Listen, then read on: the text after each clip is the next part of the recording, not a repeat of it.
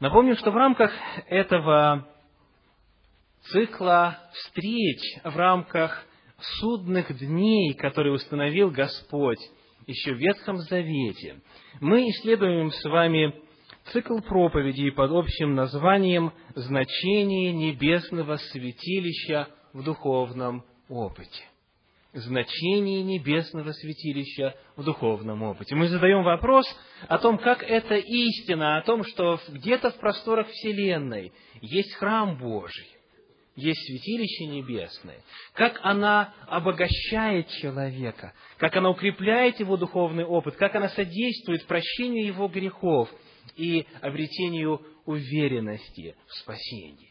И в этом цикле проповедей мы уже рассмотрели следующие темы – Первая из них – это реальность небесного святилища. Далее – знакомство со святилищем. Затем была тема сатириологический аспект святилища. Мы смотрели на то, как наука о спасении, сатириология, открыта в Священном Писании именно в контексте служения Иисуса Христа в небесном святилище. И, наконец, вчера мы исследовали тему первосвященник исповедания нашего, которая говорила о важности исповедания как своих грехов перед Господом, так и своей веры, своих убеждений. И многие из вас вчера получили большое благословение, когда исповедовали свою веру, равно как и все, кто слушал. Сегодня – я приглашаю вас в очередной проповеди в рамках этого цикла «Значение небесного святилища в духовном опыте» вначале открыть книгу пророка Иеремии. Книга пророка Иеремии, 17 глава, 12 стих. Иеремии, 17 глава, 12 стих. Говорит следующее. Иеремии 17, 12. «Престол славы возвышенный от начала, есть место освящения нашего. Престол славы, возвышенный от начала, есть место освящения нашего. Моя проповедь так и называется «Место освящения нашего». Всякий, кто стремится к святости, всякий, кто желает освещаться. Всякий, кто желает достигать высот нравственности, должен знать, что есть во всей Вселенной только одно место, где это можно сделать, и откуда можно обрести помощь и благодать для освящения и победы над грехом. И это место – это престол славы, возвышенный от начала, это престол Божий, который находится где? Храме Божьем, в небесном святилище, как говорит Священное Писание неоднократно. Итак, святилище является местом, где человек может освящаться. Престол Божий является источником святости, которая, проистекая, дает всем силу и возможность жить свято. Итак, Давайте посмотрим, как именно это происходит. Посмотрим, что Священное Писание говорит о том, каким именно образом связаны святилище и наше освящение, то есть совершенствование, то есть уподобление Иисусу Христу. Приглашаю вас открыть книгу послания к евреям, десятую главу. Евреям, десятая глава, стихи с 19 по 25. Евреям, глава 10, стихи с 19 по 25. Итак, братья, имея дерзновение входить во святилище посредством крови Иисуса Христа, путем новым и живым, который Он вновь открыл нам через завесу, то есть плоть свою, и имея великого священника над Домом Божьим, да приступаем с искренним сердцем, с полною верою, краплением очистивши сердца от порочной совести и омывши тело водою чистою, будем держаться исповедания упования неуклонно, ибо верен обещавший, Будем внимательны друг к другу, поощряя к любви и добрым делам. Не будем оставлять собрания своего, как есть у некоторых обычаев, мы будем увещевать друг друга, и тем более, чем более усматриваете приближение Дня Онова. Итак, смотрите, что говорит здесь апостол. 19 стих говорит, поскольку мы имеем дерзновение, мы имеем смелость и уверенность входить куда? Во святилище посредством крови Иисуса Христа, то это теперь налагает на нас определенные обязательства. Имея эту возможность, имея это великое преимущество, он говорит, теперь да приступаем с искренним сердцем, очистивши сердца от порочной совести – Будем внимательны друг к другу, поощряя, поощряя к любви и добрым делам. Не будем оставлять собрание своего. То есть, исходя из того факта, что у нас есть доступ в это небесное святилище, благодаря крови Иисуса Христа, проистекают некоторые обязанности. Стремление к добру, стремление к любви, духовное возрастание, посещение богослужений и использование своего времени так, чтобы человек стал чище, чтобы был окроплен, чтобы совесть была омыта. Таким образом, мы видим, что само наличие небесного святилища и наша возможность благодаря жертве и служению Иисуса Христа входить в него верою несет в себе потенциал и обетование освящения – фактических, реальных изменений в жизни человека. Это не просто какая-то отвлеченная идея или отвлеченная доктрина. Это нечто, что влияет на сердцевину духовного опыта человека. Это нечто, что меняет его к лучшему. Второе место в послании к евреям, которое очень четко говорит о связи между святилищем и освящением, то есть фактическими изменениями в жизни человека, это послание к евреям, 13 глава, стихи с 10 по 17. Евреям 13 глава, стихи с 10 по 17.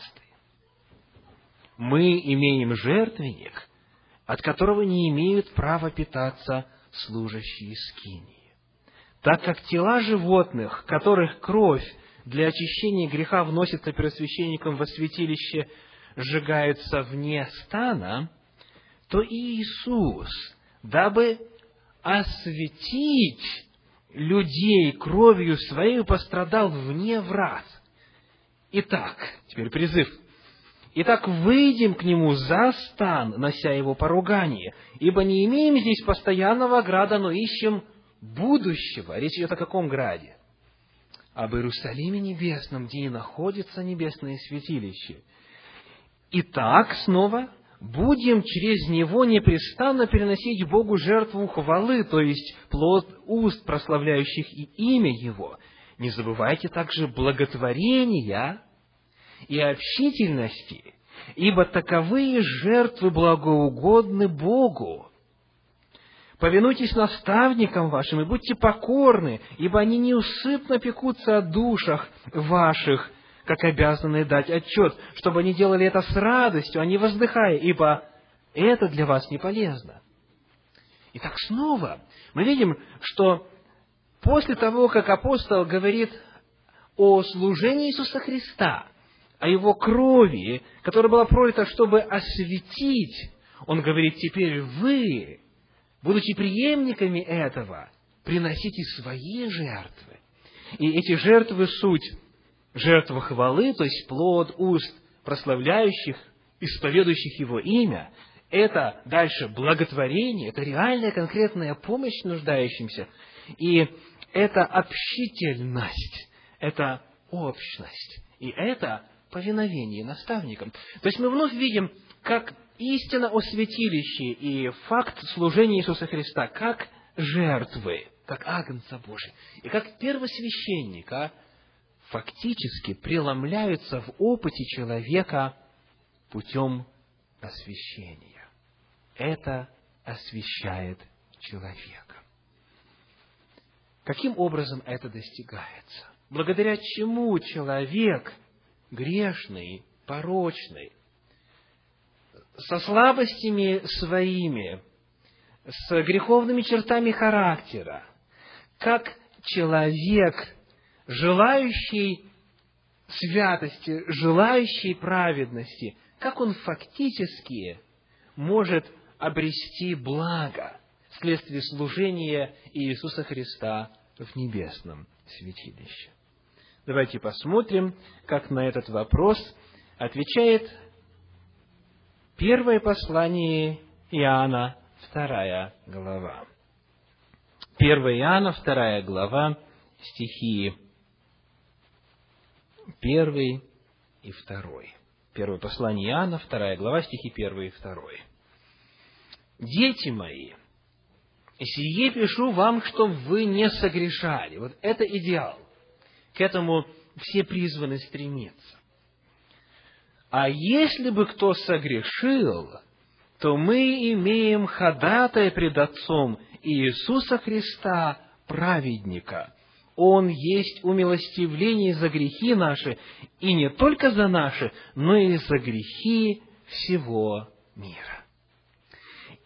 Иоанн говорит, вы призваны к святости, но когда у вас не получается, когда вы падаете, если вы согрешаете, то у нас есть ходатай перед Отцом. Иисус Христос – праведник, потому что Он есть умилостивление за грехи наши. Святилище Небесное помогает в процессе освящения потому, что уже человека, принявшего Иисуса Христа, уже заключившего завет с Ним, очищает и освящает от грехов, совершенных, когда человек не желает этого сделать, но по греховной природе все-таки делает. Это место освящения нашего, потому что там есть Иисус Христос, как ходатай. Об этом говорит во втором послании евреям, вернее, во второй главе послания евреям, в 17 и 18 стихе апостол следующими словами. Послание к евреям, вторая глава, стихи 17 и 18. «Посему он должен был во всем уподобиться братьям, чтобы быть милостивым и верным первосвященником пред Богом для умилостивления за грехи народа. Ибо как сам он претерпел, быв искушен, то может и искушаемым помочь. Еще одна грань служения Иисуса Христа как первосвященника описывается здесь. Он может помочь нам почему? Потому что он знает, каково это.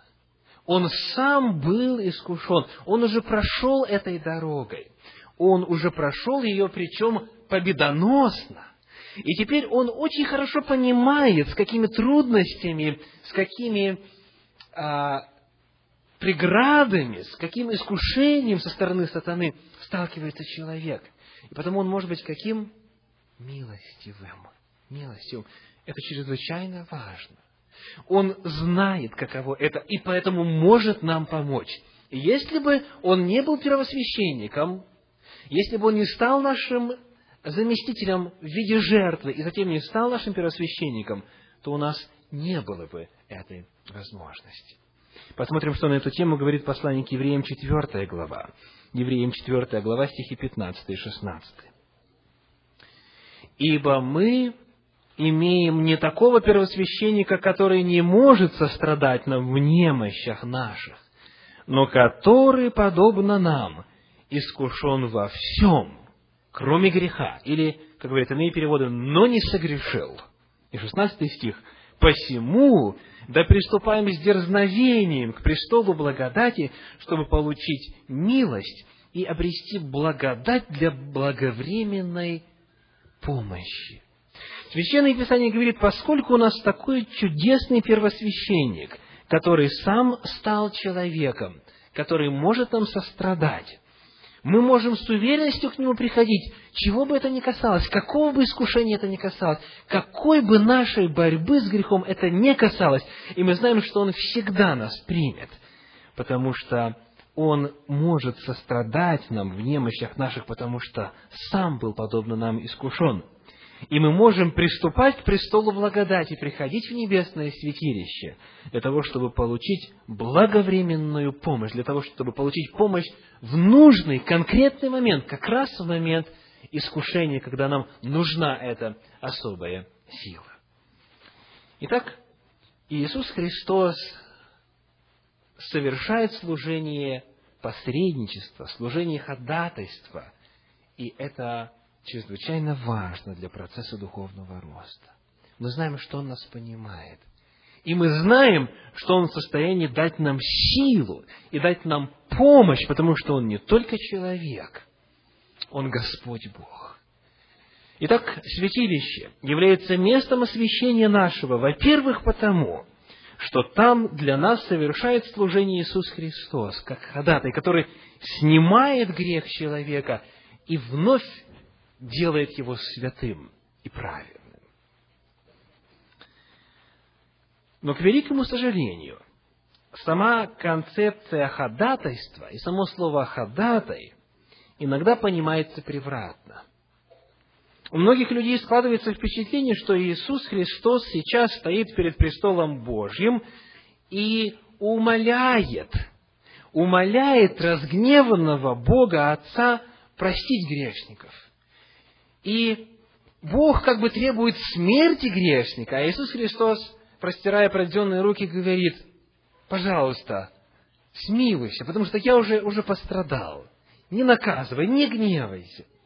Многие именно так представляют себе этот процесс. Но на самом деле, когда мы исследуем то, что Священное Писание в действительности говорит на тему о том, в чем суть ходатайства, в чем суть заступничества – то мы видим, что вовсе не Отца Небесного, разгневанного, умоляет Иисус Христос, и вовсе не перед Ним ходатайствует. А что именно происходит? Давайте посмотрим на послание к римлянам, восьмую главу. Послание апостола Павла к римлянам, восьмая глава, стихи с 31 по 34. Римлянам 8 глава, стихи с 31 по 34. Что же сказать на это? Если Бог за нас, кто против нас? Тот, который Сына Своего не пощадил, но предал Его за всех нас, как с Ним не дарует нам и всего? Кто будет обвинять избранных Божьих? Бог оправдывает их. Кто осуждает? Христос Иисус умер, но и воскрес. Он и одесную Бога, Он и ходатайствует за нас. Итак, посмотрим внимательно этот отрывок. Иисус Христос, как и в предыдущих прочитанных, называется здесь как? Ходатай. Он ходатай. И когда говорится о том, что Он ходатайствует за нас, давайте посмотрим, что перед этим говорилось о Боге Отце. Самый первый стих, который мы прочли. 31. «Если Бог за нас, кто против нас?» Обратите внимание, дорогие братья и сестры, Бог не против нас, в то время как Иисус за нас, Его умоляет быть тоже на нашей стороне. Бог за нас, потому что фактически Он говорит, тот, который Сына Своего не пощадил. Ведь Бог Отец и Бог Сын вместе – совершают процесс искупления. И Бог Отец как раз возлюбил мир, что отдал Сына Своего Единородного. То есть Сыну вовсе нет необходимости умолять разгневанного Бога Отца помиловать грешников, потому что Бог сам на нашей стороне. Далее говорится, 33 стих, кто будет обвинять избранных Божьих? Бог оправдывает их. Не только Иисус Христос оправдывает, как ходатай, на основании своей пролитой крови, но сам Бог Отец оправдывает. Так скажите, кто же обвиняет? Кто обвинитель? Дьявол. Мы читаем в книге Откровения в 12 главе, в 11 стихе следующее. Откровение, 12 глава, 11 стих. Или, точнее, 10. 12 глава, 10 стих. «И услышал я громкий голос, говорящий на небе, ныне настало спасение и сила и царство Бога нашего и власть Христа Его, потому что, потому что низвержен клеветник братьев наших, клеветавший на них пред Богом нашим день и ночь. И чем он низвержен? Следующий стих. Они победили его кровью Агнца и второе словом свидетельства своего. Иными словами, кто обвиняет? Дьявол обвиняет. Кто клевещет? Кто постоянно возводит обвинения? Дьявол возводит. И Иисус Христос таким образом, совершая служение заступничества, совершая служение ходатайства, делает это не для того, чтобы Отца Небесного умилостивить, а Он фактически, как адвокат, отстаивает наши права и защищает нас от посягательств сатаны, защищает нас от посягательств дьявола, потому что у него, у дьявола есть большие претензии на каждого человека. Он фактически, считая себя князем этого мира, никак не желает соглашаться с тем, что с его территории, из-под его власти уходят люди. Давайте посмотрим еще раз повнимательнее на первое послание Иоанна, вторую главу. Не говорится ли там, что и мы имеем ходатая перед Отцом? Да? 1 Иоанна, вторая глава, первый стих. 1 Иоанна 2, 1. «Дети мои, сие пишу вам, чтобы вы не согрешали. А если бы кто согрешил, то мы имеем ходатая пред Отцом Иисуса Христа, праведника. Именно на основании вот этой фразы «ходатая пред Отцом» многие делают заключение, что Он ходатайствует перед Ним. То есть, у Него выпрашивает милость. На самом деле, когда мы обращаемся к оригиналу, мы понимаем, что фраза «пред Отцом» обозначает не направление ходатайства, а место, где происходит ходатайство. Вот смотрите, что а, говорит первая глава этого послания, первого послания Иоанна, первая глава, второй стих. В оригинале там используется тот же самый предлог в греческом, который звучит прос. Прос по-гречески. Второй стих говорит, «Ибо жизнь явилась, и мы видели и свидетельствуем, и возвещаем вам сию вечную жизнь, которая была у Отца и явилась нам. Как вы думаете, как это переведено здесь? Каким словом? Которая была у Отца. Прос в оригинале. То есть речь идет о том, что у Небесного Отца, помимо Него самого, есть еще и Сын, который тоже за нас ходатайствует, который тоже нас оправдывает. И если бы мы говорили о Духе Святом, то мы бы удостоверились, что и Он это же самое делает. Потому что в этой восьмой главе послания к Римлянам, которую мы читали, там чуть раньше говорилось о том, что сам Дух ходатайствует за нас. Бог Отец, Бог Сын и Бог Дух Святой все ходатайствуют ради блага человека. Посему чрезвычайно важно понимать, что ходатайство Иисуса Христа направлено совершенно на решение иных вопросов, нежели попытки умилостивить разгневанного Бога. Посмотрим, где еще вот этот а, предлог «прос» в аккузативе, как а, а, говорят а, лингвисты, используется в Священном Писании, как он переведен. Евангелие от Иоанна, первая глава, первые два стиха. Евангелие от Иоанна, 1 глава, 1-2 стиха. «В начале было Слово, и Слово было у Бога, и Слово было Бог. Оно было в начале у Бога». И в первом стихе сказано «у Бога прос». И дальше Бог. И во втором стихе сказано, оно вначале было у Бога. Итак, мы должны были прояснить, что именно значит ходатайство, и в каком смысле Иисус Христос защищает нас и наше доброе имя. В Евангелии от Иоанна этот же автор, Иоанн Богослов, в 16 главе, в стихах 26 и 27 заверяет нас в следующем. Евангелие от Иоанна, 16 глава, стихи 26 и 27. «В тот день будете просить во имя Мое, и не говорю вам, что я буду просить Отца о вас, ибо сам Отец любит вас, потому что вы возлюбили меня и уверовали, что я и шел от Бога. Смотрите, какая удивительная картина. И тот день в контексте 16 главы – это явление Духа Святого, нешествие Духа Святого. Он говорит, вы сами будете, вы будете просить во имя Мое, и не говорю вам, что я буду просить, потому что сам Отец вас любит. И само слово «ходатай» фактически используемое в первом послании Иоанна, во второй главе, в первом стихе, по-гречески звучит следующим образом. Это параклетос. Параклетос.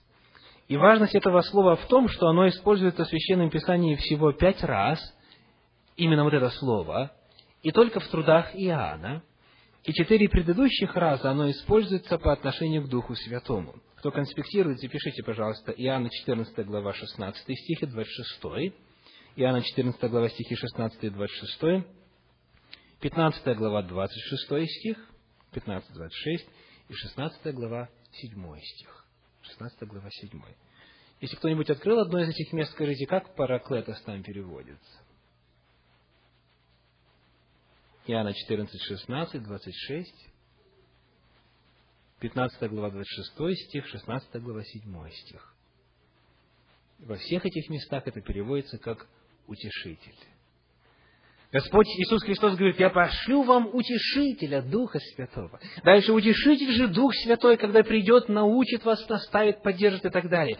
То есть вот что значит ходатай в первом послании Иоанна. Это тот, который утешает, это тот, который стоит рядом, это тот, который стоит, чтобы приносить помощь. И он делает это в сотрудничестве с Богом и Духом Святым.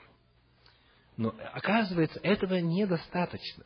Оказывается, по милости Божьей и вследствие служения Иисуса Христа, как жертвы, как Агнца Божия, как первосвященника, верующему еще большее дано.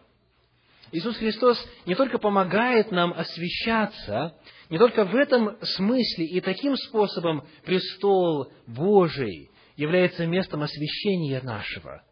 И Иисус Христос не только стал первосвященником за нас, как утверждает Священное Писание, Он священниками сделал нас.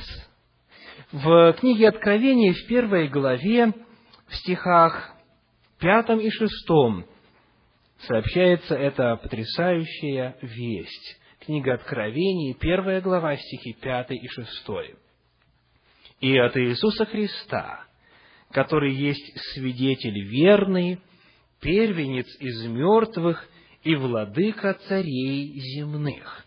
Ему, возлюбившему нас и омывшему нас от грехов наших кровью Своею, и, в-третьих, соделавшему нас царями и священниками Богу и Отцу Своему, слава и держава во веки веков. Аминь.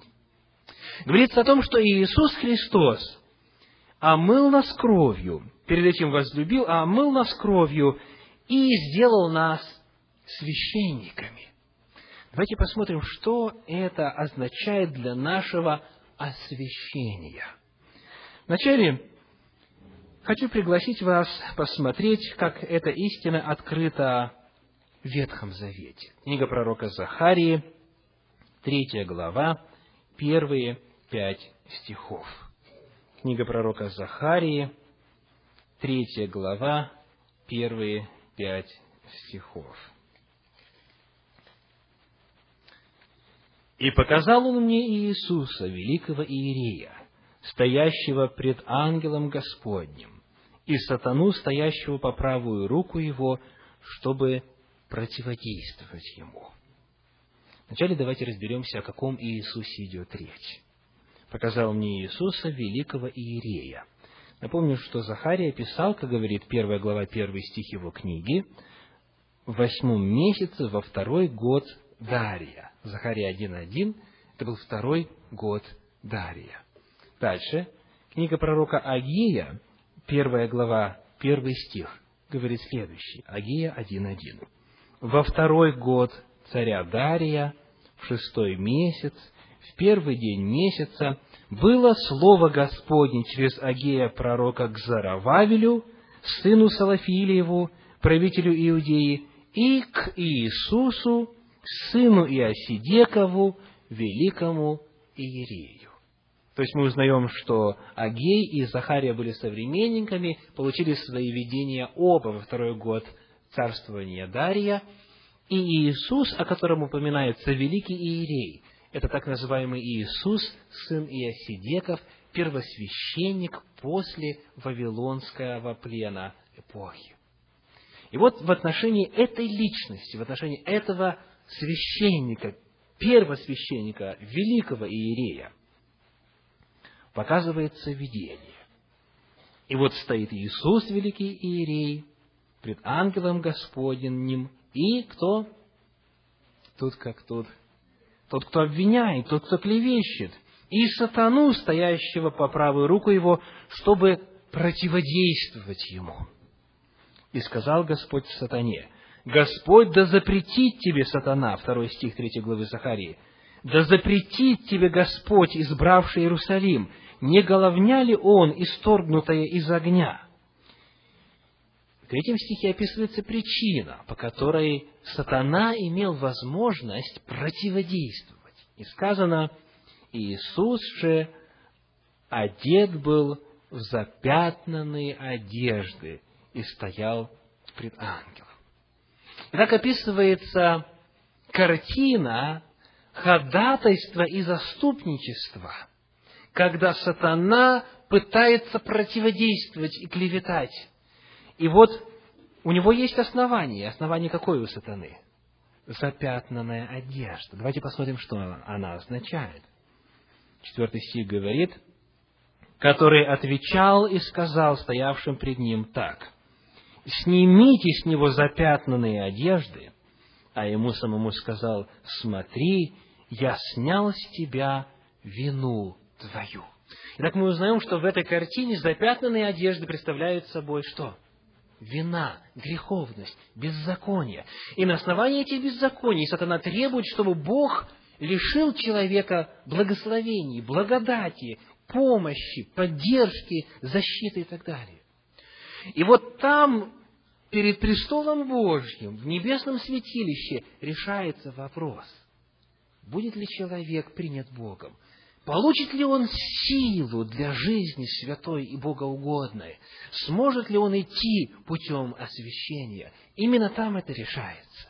И вот что пишется дальше – я снял с тебя вину твою и облекаю тебя в одежды торжественные. И сказал, возложите на голову его чистый кидар. И возложили чистый кидар на голову его, и облекли его в одежду. Ангел же Господень стоял. Э, кидар – это головной убор священника, первосвященника, похожий э, отчасти по способу помещения его на голову на тюрбан.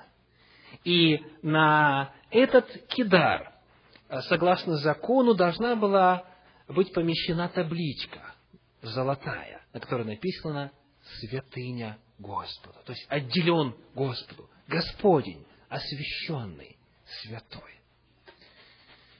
Что эта картина значит для нас? Мы видим, как в Ветхом Завете пророк увидел этот процесс.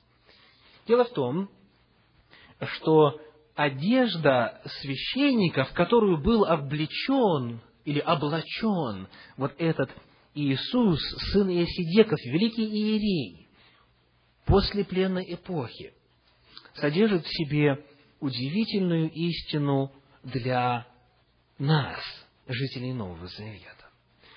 Давайте коротко напомним, из чего состояла одежда первосвященника. Книга Исход, 28 глава, 4 стих. Книга Исход, 28 глава, 4 стих. Вот одежды, которые должны они сделать. Наперсник, ефод, верхняя риза, хитон, то есть долгая, длинная нижняя одежда, стяжной кидар, головное украшение и пояс пусть сделают священные одежды Аарону, брату твоему и сынам его, чтобы он был священником мне. Человек не мог быть священником, не мог входить во святилище без особых одежд. И вот теперь, когда мы смотрим на вот это убранство священника, а, очень интересная информация появляется, когда мы задаем вопрос, из чего они были сделаны, из какого материала. В особенности вот этот вот нательный хитон. 42 стих говорит, «И сделай им нижнее платье льняное для прикрытия телесной ноготы от чресл до голеней». Значит, это было одеяние из льна. Кто-нибудь из вас видел, как выглядит льняная ткань? Какого она цвета? Какого? Да. Ну, теперь одно добавление. Посмотрим на книгу Исход, 39 главу, стихи 27 и 28. Исход, 39 глава, стихи 27 и 28. «И сделали для Аарона и для сыновей его хитоны из весона». Сказано было, из льна нужно сделать, а тут говорится из весона, тканые, и кидар из весона, и головные повязки из весона, и нижнее льняное платье из крученого весона. Значит, оказывается, весон – это ткань, которая является фактически способом обработки льняной ткани. То есть это белоснежная, чистая ткань, льняная одежда. Таким образом, первосвященник одевался в белую одежду в первую очередь, потом наверх шли иные предметы убранства, но, во-первых, он был одет в белоснежную, чистую льняную весонную одежду. И вот когда в этом видении в отношении великого иерея Иисуса, сына Исидекова, первосвященника, говорится о том, что он облег его в чистую одежду, Господь вместо запятнанной одежды дает ему какую? Белую одежду. И имея эту белую одежду, он теперь может совершать служение священника. Он теперь может входить куда? Во святое и даже во святое святых, потому что он первосвященник, великий иерей. И Господь говорит ему, книга пророка Захарии, 3 глава, стихи 6 и 7. Захарии, 3 глава, стихи 6 и 7 говорят, «И засвидетельствовал ангел Господень и сказал Иисусу, так говорит Господь Саваоф, если, если ты будешь ходить по моим путям, и если будешь на страже моей, то будешь судить дом мой и наблюдать за дворами моими, я дам тебе ходить между сими стоящими здесь. Это ссылка на что? На святое святых. У тебя будет право входить туда, потому что, во-первых, не потому что ты заслужил, нет, у тебя запятнанные одежды, но я по милости облекаю тебя в одежды торжественные, в белые одежды, в одежды праведности. И в этой одежде ты можешь входить во святилище. И только имея эту одежду, человек имел право входить во святилище. Без священнической одежды это было невозможно. И фактически, как мы узнаем дальше, э, что говорится в книге «Исход» в 28 главе, стихи 42 э, и 43, потом исход 29 глава 29 стих, эта одежда передавалась по наследству. Если была эта одежда, можно было входить во святилище. Теперь давайте посмотрим на картину Нового Завета. Мы уже выяснили, что Господь Иисус Христос не только стал первосвященником за нас, Он еще сделал что? Он сделал священниками нас. И вот в книге Откровения в 19 главе, в стихах 7 и 8 описывается Церковь Божья, описывается народ Божий следующими словами. Откровение 19 глава, стихи 7 и 8. «Возрадуемся и возвеселимся, и воздадим Ему славу, ибо наступил брак Агнца, и жена его приготовила себя, и дано было ей облечься во что? Весон и дано было ей облечься в весон чистый и светлый. Весон же есть праведность святых.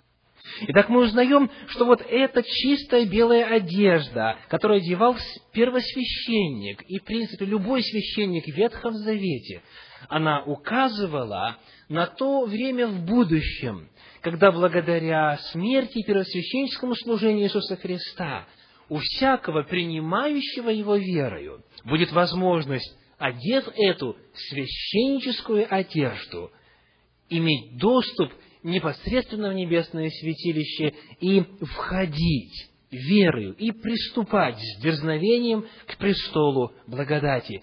Белая одежда, одежда праведности, о которой много говорится в христианстве, это не что иное, как священническая одежда. Это одежда, которая дает право входить во святилище, и без нее туда невозможно войти. Без этой одежды, без принятия заслуг Иисуса Христа во святилище войти невозможно и обрести милость, и получить благодать для освящения, для совершенствования, для духовного роста невозможно. В книге Откровения в седьмой главе эта картина описывается следующими словами. Откровение седьмая глава, стихи с девятого и дальше, по семнадцатый. 7 глава, стихи с 9 по 17. «После сего взглянул я, и вот великое множество людей, которого никто не мог перечесть, из всех племен и колен и народов и языков, стояло пред престолом и пред Агнцем в белых одеждах и, и с пальмовыми ветвями в руках своих, и восклицали громким голосом, говоря, «Спасение Богу нашему, сидящему на престоле, и Агнцу». И вот самое важное, что нас интересует в этом отрывке, заключается в следующем. И начав речь, 13 стих. Один из старцев спросил меня, «Сии, облеченные в белые одежды, кто и откуда пришли?» Я сказал ему, «Ты знаешь, господин». И он сказал мне, «Это те, которые пришли от великой скорби, они омыли одежды свои и убелили одежды свои кровью агнца, за это они пребывают ныне пред престолом Бога и служат Ему день и ночь в храме Его. Мы стали, говорит Священное Писание, священниками.